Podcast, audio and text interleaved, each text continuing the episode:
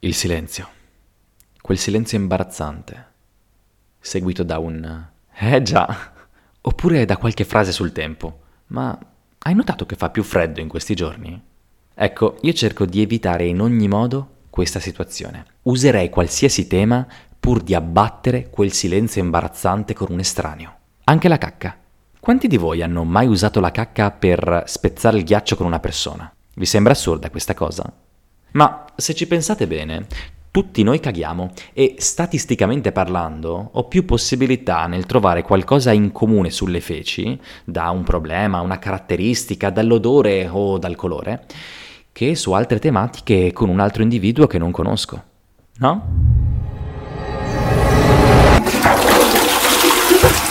Buongiorno, ben svegliati e benvenuti in Il mattino all'ora in bocca, il podcast che vi accompagna ogni mattina mentre vi liberate per iniziare la giornata. Io sono Mike e vi terrò compagnia giusto il tempo di una bella cagata. È importante la pupù, dalla cima della testa fino a sotto laggiù.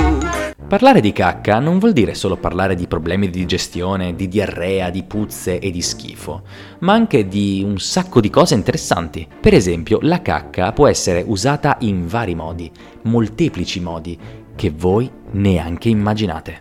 Seguitemi. Pamela Dalton, ricercatrice del centro Monell di chimica dei sensi di Filadelfia, negli Stati Uniti, è sicuramente una delle più grandi esperte di puzza al mondo e anche se si fa fatica a crederlo, ha lavorato a un progetto militare degli Stati Uniti per realizzare una bomba puzzolente. Non letale sia chiaro, ma in grado di togliere al nemico ogni spirito aggressivo. E indovinate? Sapeva di cacca. D'altronde gli Stati Uniti hanno fatto armi con ogni cosa immaginabile. La cacca non poteva mancare. Ma se questo vi sembra strano, rimarrete scioccati dalla prossima notizia. Avete mai sentito parlare di trapianto di feci? No? Bene. Ora, mi scuso, lo so che è presto e forse i paroloni dei professoroni forse non sono la prima cosa che vorreste sentire, ma il focus non è su quelli, tranquilli. Dicevo che c'è chi la trapianta e se pensate che sia una cosa orribile, aspettate di sapere come funziona.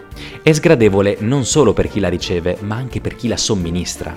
Si tratta della batterioterapia fecale, detta anche trapianto fecale, ed è usata per contrastare il Clostridium, che è un batterio che si trova normalmente nella flora intestinale, ma che se prende il sopravvento può causare diarrea oppure una patologia molto grave come la colite pseudomembranosa. La batterioterapia fecale consiste nel ricolonizzare l'intestino del malato con la flora batterica buona, che combatte contro il batterio. Questa è ottenuta dalle feci di un donatore sano, testate perché siano sicure, trattate e mixate con soluzione salina e inserite all'interno del corpo del paziente tramite un sondino nasogastrico. La procedura è stata messa a punto dal gastroenterologo australiano o genio del male Thomas Barodi. Tuttavia questa cura è controversa. Controversa per due motivi.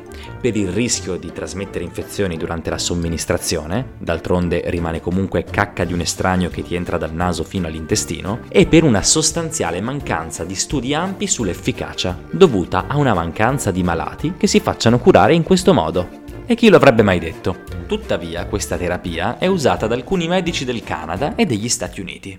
Se mi infilassero merda dal naso per poi scoprire che non ha effetto, io mi sentirei un bel po' preso per il culo.